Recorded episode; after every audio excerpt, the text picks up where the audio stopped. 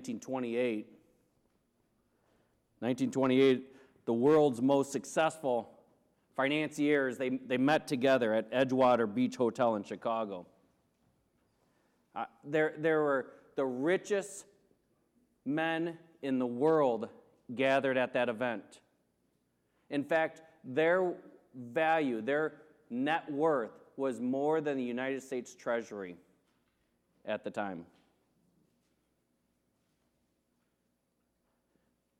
The, the people of the nation were urging the youth to follow in their path, to follow their ways in order to be successful.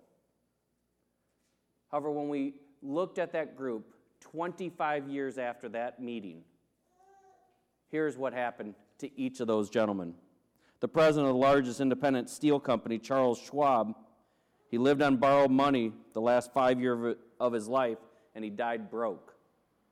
The greatest wheat speculator, Arthur Cutten, he died abroad insolvent. The president of the New York Stock Exchange, Richard Whitney, served a term in Sing Sing Prison. The member of the president's cabinet, Albert Fall, he was pardoned from prison so he could die at home.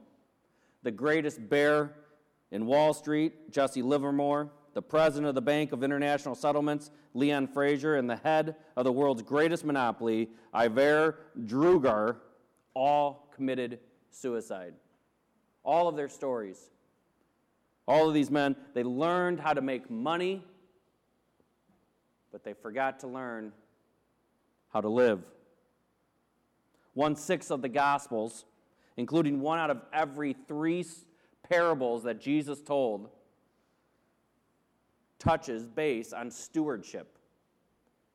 Now, we know that Jesus wasn't a fundraiser, but he dealt with money matters because money matters.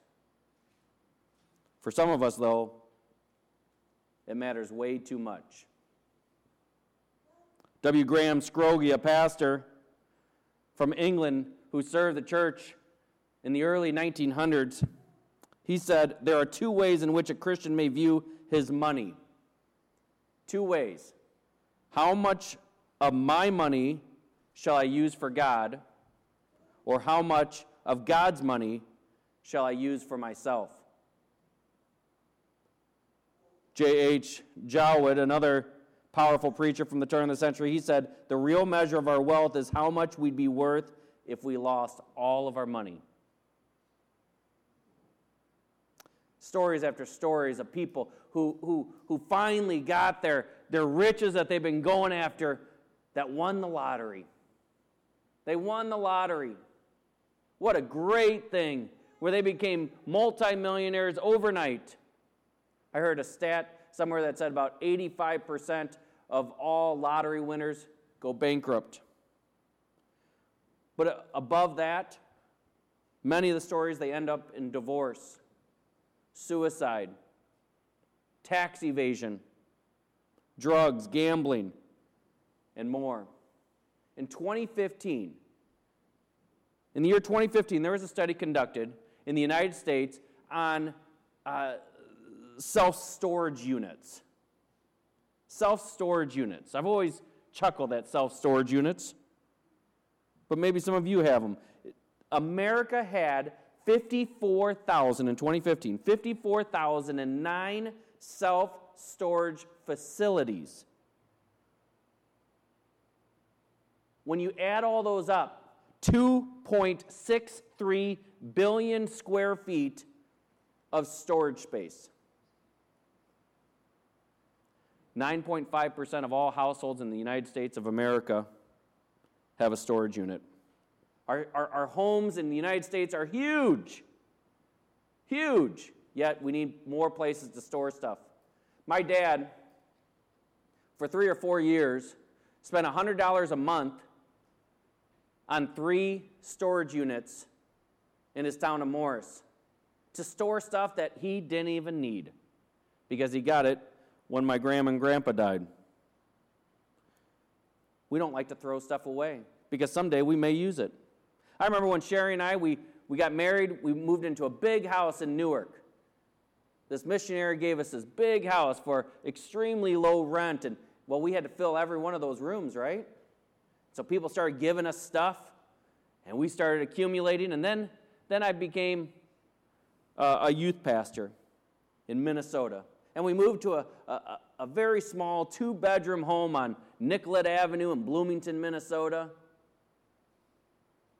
And we didn't have room for that stuff, so, so we stored it. We stored it at my cousin's house upstairs in a vacant room. They had a huge farmhouse, and they didn't need that room. Fast forward five, maybe six years after that, and we still hadn't gone up to that room. As we moved back to Newark, we didn't need the, apparently didn't need the stuff. But when I went up there and I looked at that stuff, man, what treasures I saw. You see, I like hoarding things. I like looking at stuff and thinking, I'm going to use that someday, and collecting things. Kind of like my dad in that. My grandpa, in fact, he even went as far as he built an entire uh, shed because he was an auctioneer, and he would just buy whatever was left on the, on the, on the hay rack. You see, that's what we do when we're greedy. It really is. We, we believe that, that we're saving something. We're saving money, or we're saving material objects for that rainy day. For that rainy day where we're going to use it. It's like that huge box of cords that you keep at your house. I'm preaching to the choir. I have a huge, huge box of cords that probably are obsolete, but that one time that I'm going to need it three years from now on that one cord, oh, it's going to be well worth it, and I will be standing, standing tall. You see, we justify our large collections of whatever it is. We say it's our hobby. We say it's what we need to do, but I'm thankful for my wife, Sherry. I'm thankful for, for her urging me to get rid of stuff and to donate it to other people. I, I, I'm thankful, sometimes she's begging me, to, to move stuff out of our home on a, on a quarterly basis, basically, of stuff that I'm not using or stuff that we don't need that someone else could be blessed with. It's really kept me in check. But it brings us to our scripture today. Today we get to learn from Jesus Christ. We get to learn from a random guy in the crowd, and we get to learn from a bird. So if you're able and willing, would you join me in standing as I read from the book of Luke? I'm going to start in chapter twelve, verse thirteen. Luke twelve, thirteen. Someone in the crowd said to him, "Teacher, tell my brother to divide the inheritance with me." But he said to him, "Man, you have made, who made me a judge or arbitrator over you?"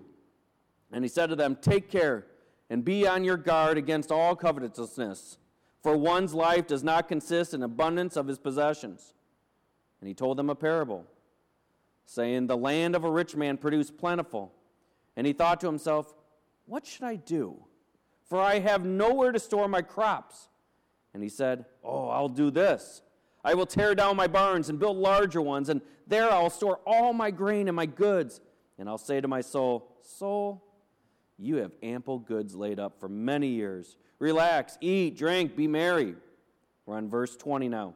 "But God said to him, 'Fool, this night your soul is required of you, and the things you have prepared, whose will they be? So is the one who lays up treasure for himself and is not rich towards God.' And he says to his, to his disciples, 'Therefore I tell you, do not be anxious about your life, what you will eat, nor about your body, what you will put on. For life is more than food, and the body more than clothing. Consider the ravens. They neither sow nor reap. They have neither storehouse nor barn, and yet God feeds them. Of how much more value are you than the birds?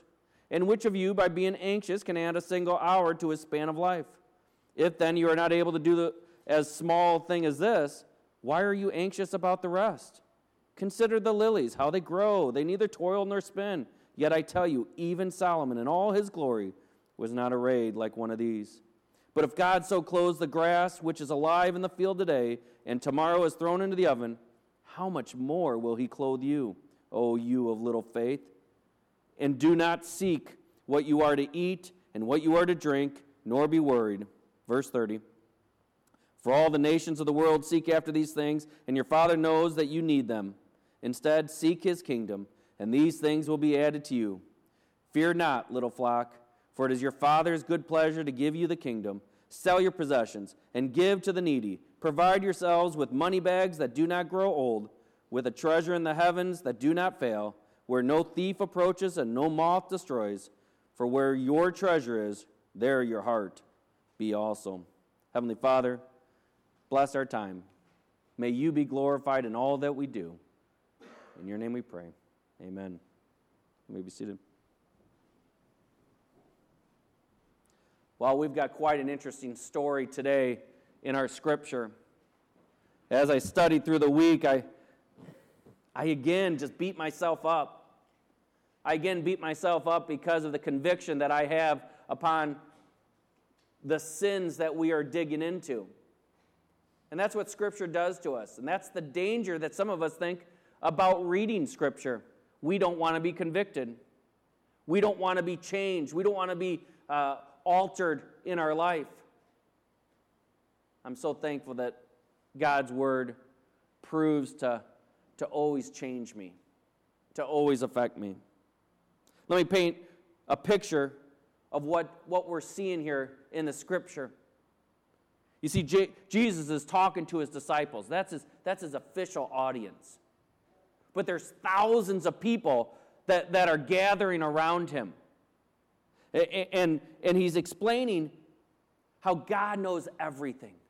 God sees in the light, and he sees in the dark. He, he understands the hairs on your head. He knows the count of them. He's trying to t- remind them that, that God is the one who deserves the honor and the glory. And, and, and he's telling them, he's like, and I'm the Son of God. I'm the Savior. He's trying to help them to get a heavenly perspective. Then he goes in and he, he talks about God being the judge, and again himself being the Savior, and he says that the Holy Spirit, that the Holy Spirit, that every man needs to acknowledge the acceptance of the power of the Holy Spirit. Jesus is telling these disciples and telling all those people around him about the Holy Trinity. I mean, this is this is profound stuff that he's talking about. Then, then this random guy just shouts out something that, that had nothing to do with anything that he was talking about.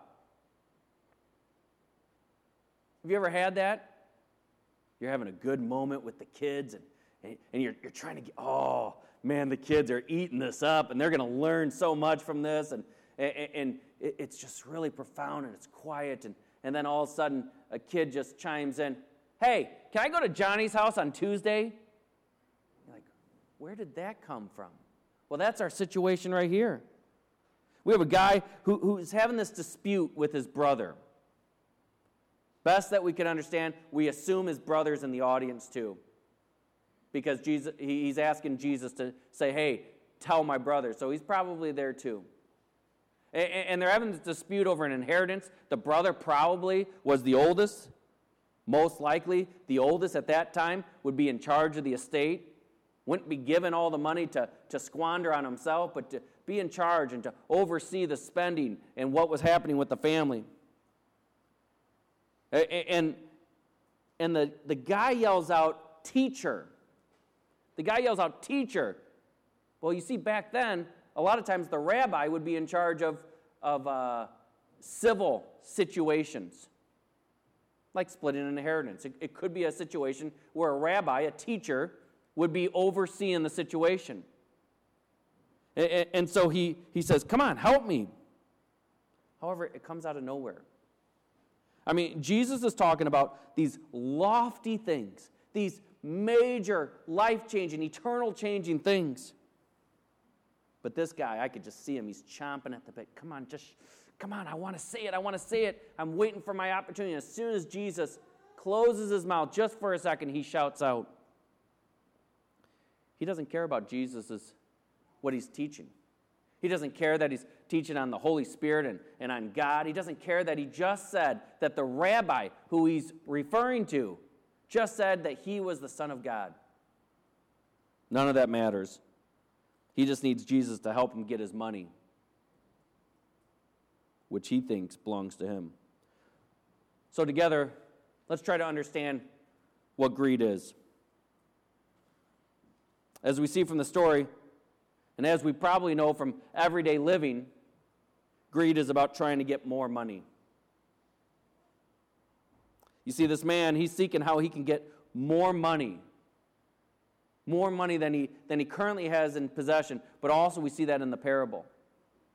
How, how the man is trying to seek more money. So to summarize the parable, you have this farmer. This farmer that's actually having a tremendous year. He's got great fertile ground. And, and, and he, he just plants his, his, his crop. And, and the yield is tremendous. The yield is tremendous, and, and he's got a great amount, a plentiful of his crop. Hopefully our farmers this year are feeling that exact same way. And, and he says, oh my goodness, how am I going to store all this? What am I going to do? And he says, oh, I got it.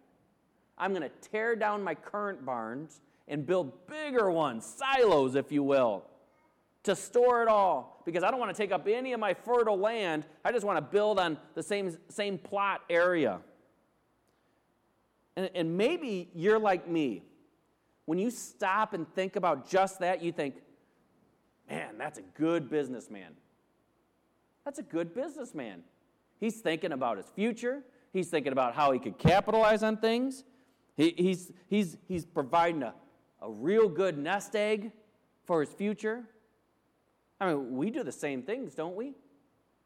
We, we, we, we buy properties that are investments. We store large amounts of money in four oh one k's and build portfolios that are diversified, and, and, and money just keeps accumulating. We're setting ourselves up for a successful retirement. That's the goal, right? So let me interject something here real quick. Jesus isn't teaching that if you have a lot of money or a lot of things, that you're against God. That's not what he's teaching right here. King Solomon and King David, very wealthy. Abraham, extremely wealthy. Joseph of uh, Arimathea, he had a good amount of money. He prepaid for his, his own burial, and then he donated it To, to bury Jesus. And, and that's not even counting Philemon or Lydia, Cornelius. Uh, how about the Ethiopian treasurer that Apostle Philip helped bring to the Lord? All of them very wealthy. Yet they love the Lord. This story about this farmer that did so well with his crop isn't about wealth. No, it's about what he thought of his wealth, what he thought about the stuff that he had. Well, based on how the story was told, the farmer was focused on getting more and more money. He wanted to build large buildings so that he could have the crop for years to come. So, so what was he doing? He was making sure that he controlled the supply and the demand. So the more crops he allowed to stay in his bins, it would not flood the market. Because if he flooded the market, the price goes way down. So he, he held on to it so he can control how much was going on so he can build more wealth. He wasn't doing this just for money's sake, though. He was doing it to increase his own goods. Look at verse eighteen. And I didn't catch this before this week. I never caught this. Verse eighteen says, and he said, I will do this. I'll tear down my barns and build larger ones, and there I'll store all my grain and my goods. I never caught that. And that's what greed does. It seeks more money and material items. That's what the man shouting out, he, he wanted his share of the inheritance. He, he just like the farmer was seeking it, seeking more money, that's what the man shouting out. They wanted to increase both their money and their materials. Jesus says in verse fifteen of our scripture, this time reading from the N I V, just for the help of clarity. Then he said to them, watch out, be on your guard against all kinds of greed. Life does not consist in an abundance of possessions. These men are focused on money and materials, which is exactly what Jesus is saying to be on guard against. Basically, Jesus is saying this.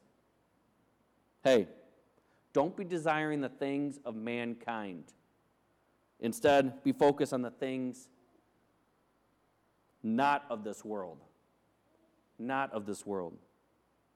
I see four things that we need to evaluate when we're, when we're seeking treasures. Four, four items. What is our heart favoring? What is our heart favoring? At the end of the section of Scripture, Jesus says, "For where your treasure is, there will your heart be also."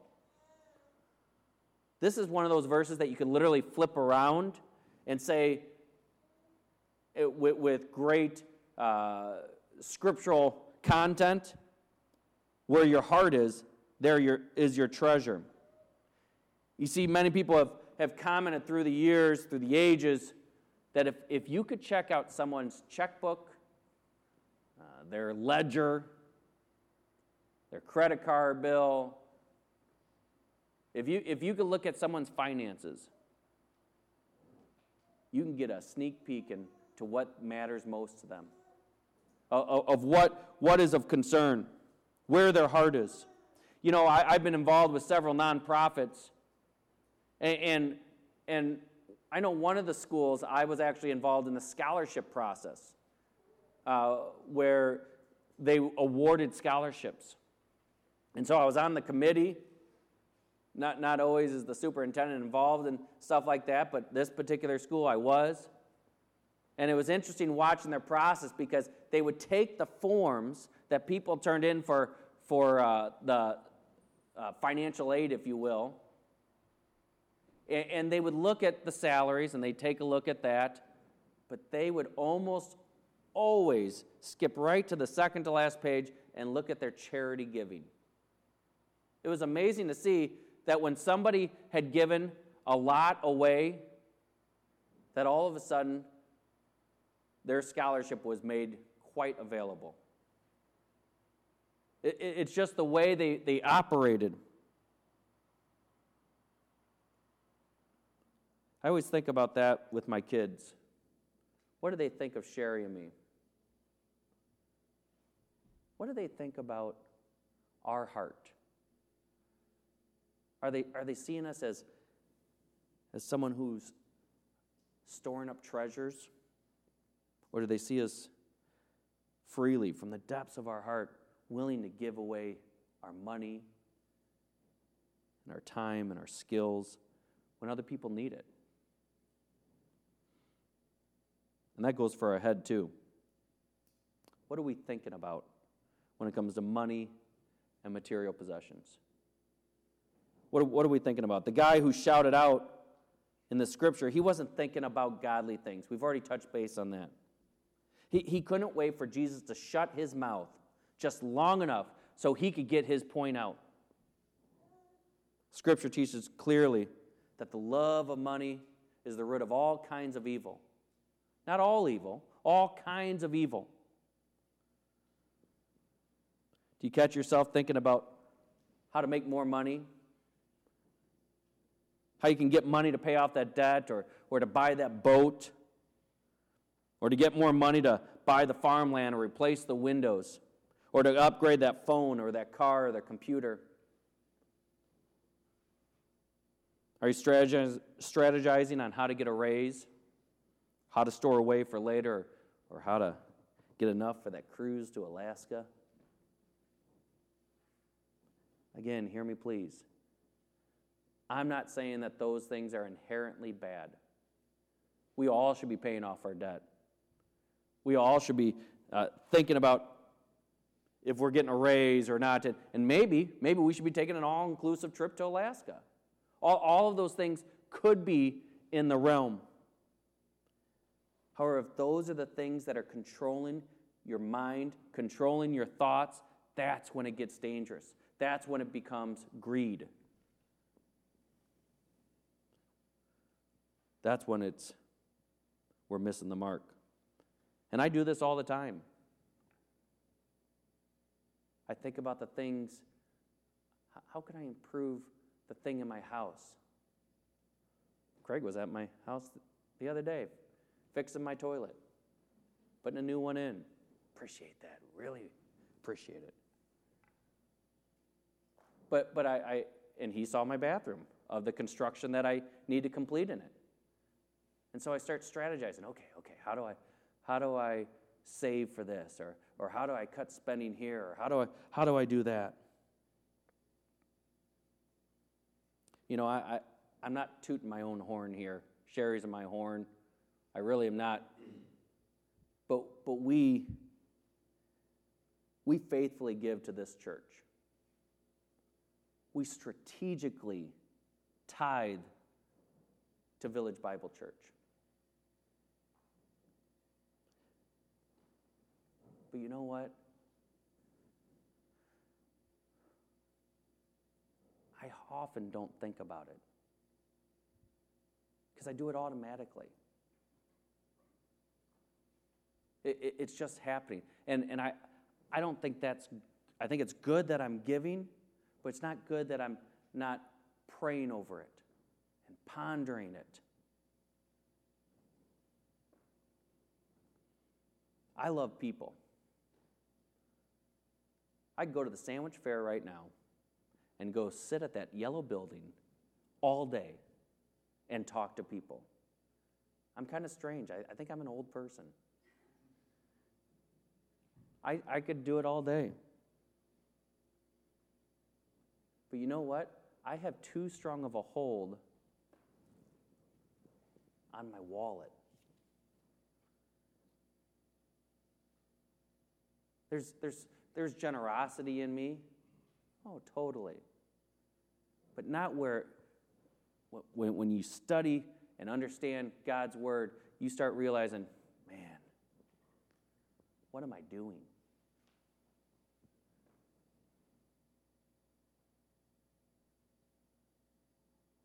I, I need to be looking at my heart. I need to be examining my head more and more. And I feel like I keep throwing up asterisks in this message. I'm, I'm not preaching this to get you guys to give more to Village Bible Church. That would be great. You're welcome to do that. But I, I believe that all of us can do more in examining our heart and examining our head. I'm shooting arrows from God's word at myself, and maybe you're getting hit too. There's this lady in our life, and, and two years ago, she wanted to go to Ethiopia with us. She she wanted to, to go on us with us on a missions trip, and so she invited Sherry and I and, and the kids, and, and Dylan Patrick went with us, and, and we went down to southern Illinois and visited his family. And we enjoyed church service together, and, and we had dinners together, and and it was the last day we were there, and, and they said, we want to talk to you and Sherry alone. So we went outside and sat around a fire, and and she shared with us that she wasn't going to go to Ethiopia. I'm like, okay, well, you could have just told me. I, it didn't need to be an emotional thing. But she said, we have taken it to God. We have gone to God about this, and we don't have the money. I, I can't be away from the kids right now, and uh, because of her husband's work, and then it was something else, and I can't remember the third thing. But she said, here's what we've decided to do through our prayers. We're going to give you guys three thousand dollars. A thousand for Jacob, a thousand for Dylan, and a thousand for you and Sherry to split. She goes, I already told you we don't have the money, so I've taken a job with a lady to clean her house, and we'll have the money to you in three months. I was blown away by their heart to seek God, to seek God about their finances, seek God how they could bless people. They submitted their hearts to God, and it really helped them to think straight. Oh, and they fulfilled that promise as well. Well, we also need to evaluate what our hands are grabbing. What our hands are grabbing. This happens more times than you think. But people, we want stuff. We want to take stuff. Even if it doesn't belong to us, we want to steal. We don't want to, but it's just what we do because of our greed. There's a lady at a church that I knew. She had been serving as the church secretary, the church treasurer, and the church bookkeeper. Dangerous combinations. Here at this church, we have multiple people counting the money together. One person does the books, another person is passing it on and deposits. We have a lot of checks and balances that we have developed well in this particular congregation. But this con- the congregation I'm referring to, they didn't do that. And this lady was the church secretary for nine years, I believe. And when it came out, when they figured it out, for the previous decade, she had embezzled hundreds of thousands of dollars. She did it once and didn't get caught. And the greed started happening. She's like, ooh, I'm able to take care of my kids' college tuition.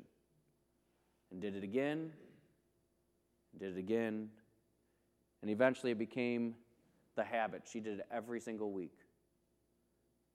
for nine, ten years. How about those pens, markers, batteries, paper clips, computer paper, staplers, gas, whatever it might be? I think we all understand this one. Basically, we need to evaluate if we are focusing on heaven or earth. Matthew six nineteen, it says it so well. Do not lay up for yourselves treasures on earth, where moth and rust destroy, and where thieves break in and steal. You see, greed can cause several things to happen in our lives. When we're thinking about money and thinking about how we can gain more and get more possessions, we're actually putting out of our minds, we're, we're putting our minds on those things instead of putting our minds on God's word. I mean, the shouter in the, in the audience, think of that guy. He wasn't listening to Jesus. He wasn't listening to God's word. He, he was just putting it, I, I don't care what he's saying. I'm not even listening. He probably he probably heard the blah, blah, blah. And maybe that's what you hear me speaking right now, because your mind is on something else, or you're struggling with something, and you're not even hearing my words.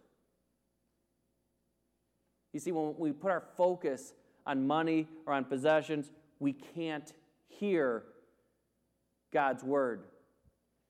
We read it, or maybe we listen to it, and it's not even coming through. John W. Rockefeller said, I have made many millions, but they have bought me no happiness. In eighteen eighty-seven, William Henry Vanderbilt said after he became the richest man in America, the care of two hundred million dollars is enough to kill anyone. There is no pleasure in it.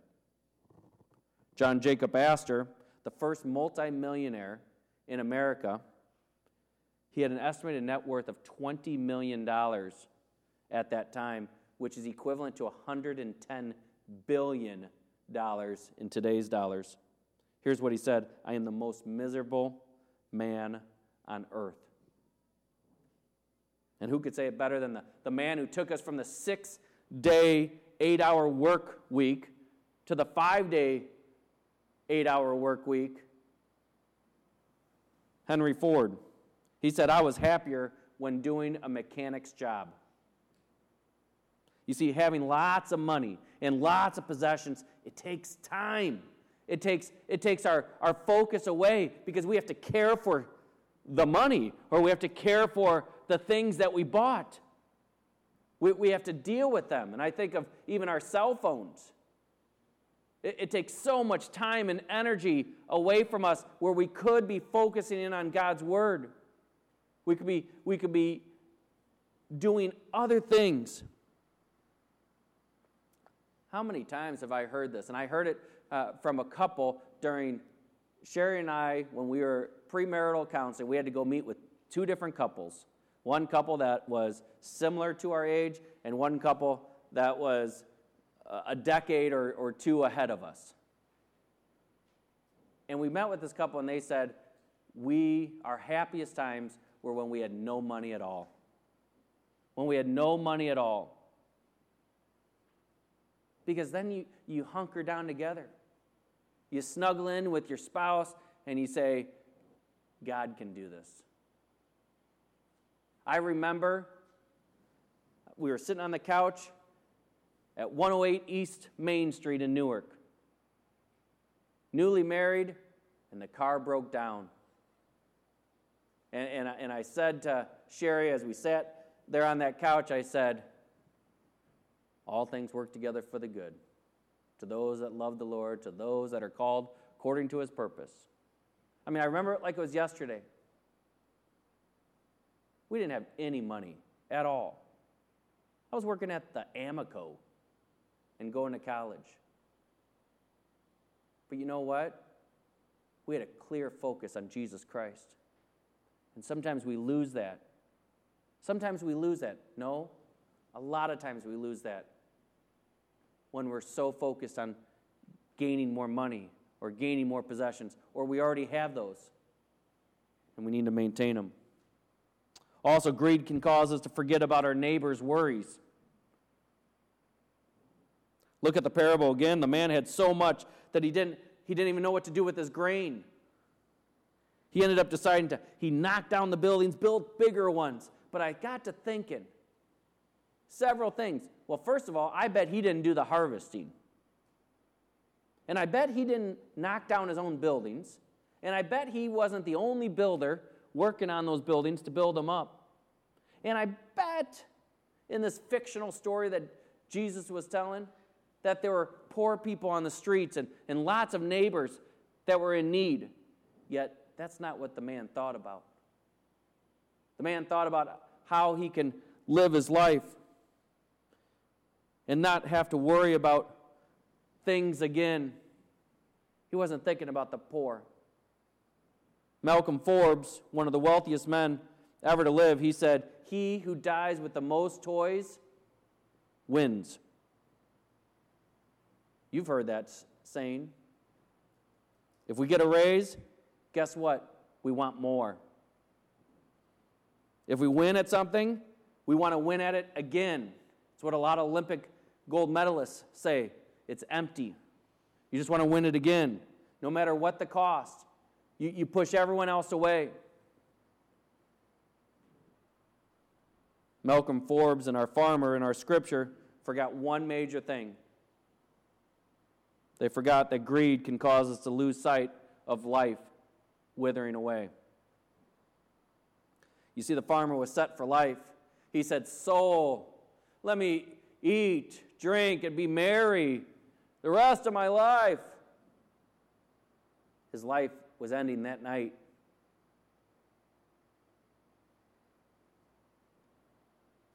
Isn't that something? You know, the older I get, I'm forty-one.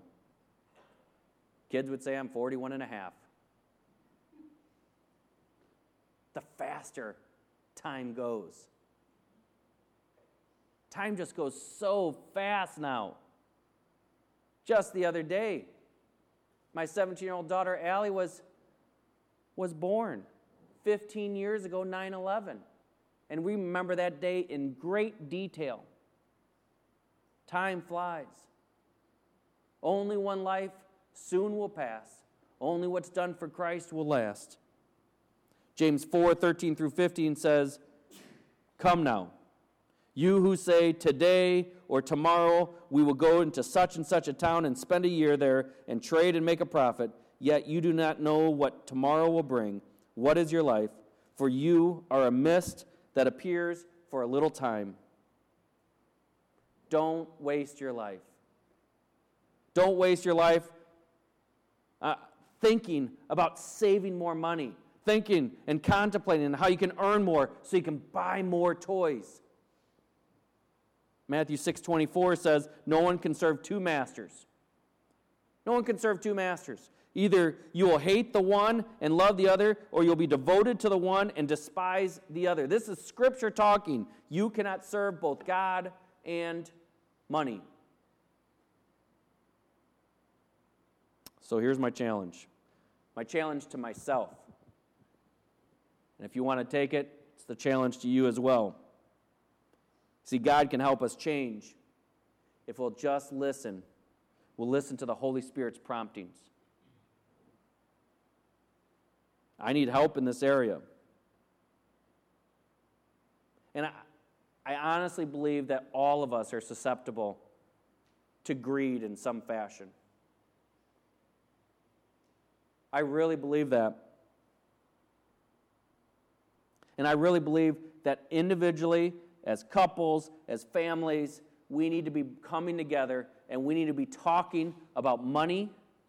We need to be talking about possessions. We need to talk about how we should handle them, how we should pass them on, how we should earn it, how we should give, give it away. And we need to do that through prayer. We need to ask God for wisdom on a daily basis. Proverbs twenty-eight twenty-five says, the greedy stir up conflict, but those who trust in the Lord will prosper. So trust in God by having hope in His provision. The end of our Scripture teaches us about the birds of the air. It's the title of our, our message today. It's pointing to the ravens. It says, consider the ravens. They neither sow nor reap. They neither they have they have neither storehouse nor barn, and yet God feeds them. Of how much more value are you than the birds? You see, God made you in His image. He didn't make the lilies in your image. He didn't make the birds in your image. He made you and me in His image. God's promising to take care of us. It doesn't mean that we won't have any troubles. It doesn't mean that we don't work and just say, oh, okay, God will take care of me and, and provide. Well, God calls us to, to many different things. Jesus did tell us to not have money as our focus. Our hearts, our minds, our hands, our efforts, all of that should be on God Almighty. It's hard, though. It is hard to have that as your mindset. It's hard for young people, and it's hard for us old people. And pray that God will urge you to help your fellow people. That God will help you to urge, urge you to help the fellow people. Proverbs twenty-two nine says, the generous will themselves be blessed, for they share their food with the poor. So that's the challenge, is don't, don't forget about those people around you that are in need. And it's not just people who are poor and sitting on the streets. It's people who need encouragement. You know, I think, whether, whether it's your spouse getting some flowers and a card, sending an encouraging card to somebody else, uh, uh, grabbing a birthday gift. Bill and Alice, they, they always have a birthday card for you if, if you're in this congregation. I, I think if we took away our some of our greed with our time or our money, all of us would be blessing the other people. Sometimes we we, we don't want to oh we don't want to spend that ten dollars for the jewel flowers. Because oh that, that ten dollars I, I, I need to save. And sometimes that can make all the difference in, in somebody's perspective of their day or their life, and could give you an opportunity to encourage someone. First Timothy five eight says, but if anyone does not provide for his relatives, and especially for members of his household, he has denied the faith and is worse than an unbeliever. I try to remind my kids, as much as I'm reminding myself, that my money isn't really my money. Whose money is it? It's God's. I, I wouldn't have any money at all if it wasn't for God's provision. I wouldn't have jobs if it wasn't for God's provision. I wouldn't have that crop if it wasn't for God's provision. That's what the farmer forgot. It was God's. God's the one who orchestrated the, the rain just right. God orchestrated the land to be fertilized perfectly. You know what? God could take it all away like that. Look at Job. Be just and honest in all you're dealing with money.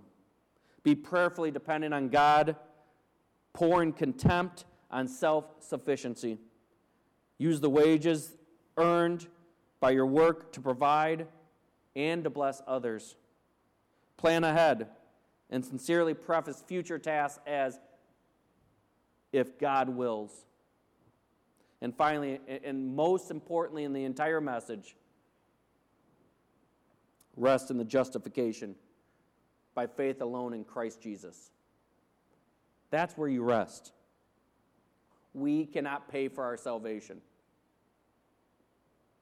We can't, we can't save money to pay for our salvation. We can't earn our salvation through work. No amount of things will ever give us a better placement in heaven. No amount of stuff or money or land can ever give us a leg up with Jesus. Plainly, with your heart, soul, strength, and mind. I prayed this with Reggie last night. With your heart, soul, strength, mind, with everything you have, beg God to have mercy on you. Beg Him to have mercy on you. Beg Him to teach you. And praise God for the riches, for the riches that He has already provided by paying the highest cost of all, His Son Jesus. Praise Jesus. Praise Jesus. Let's go to the Lord. Heavenly Father, You deserve all the praise and all the glory. And we can't thank You enough for, for the price that You paid for Your Son. Thank You for the sacrifice. Thank You for uh, the resurrection. Thank You for changing us and for giving us the ability to look to You. You made a significant deposits in our life. Lord, help us to, to make deposits in other people's lives. Money matters, and we understand that. Things, possessions even matter at times when we can use those to bless others, when we can use those to honor You. God, help me as a pastor to be focused on You and to read Your Word and to dig into Your Word on a daily basis, to be strengthened. Don't let me, don't let us continue to ponder on a daily basis things that don't need to be worried about, things that don't need to be our focus, clear our thoughts so we can be focused in on You. We can give You praise. It's in Jesus' name we pray. Amen. Well, let's once again stand and sing together.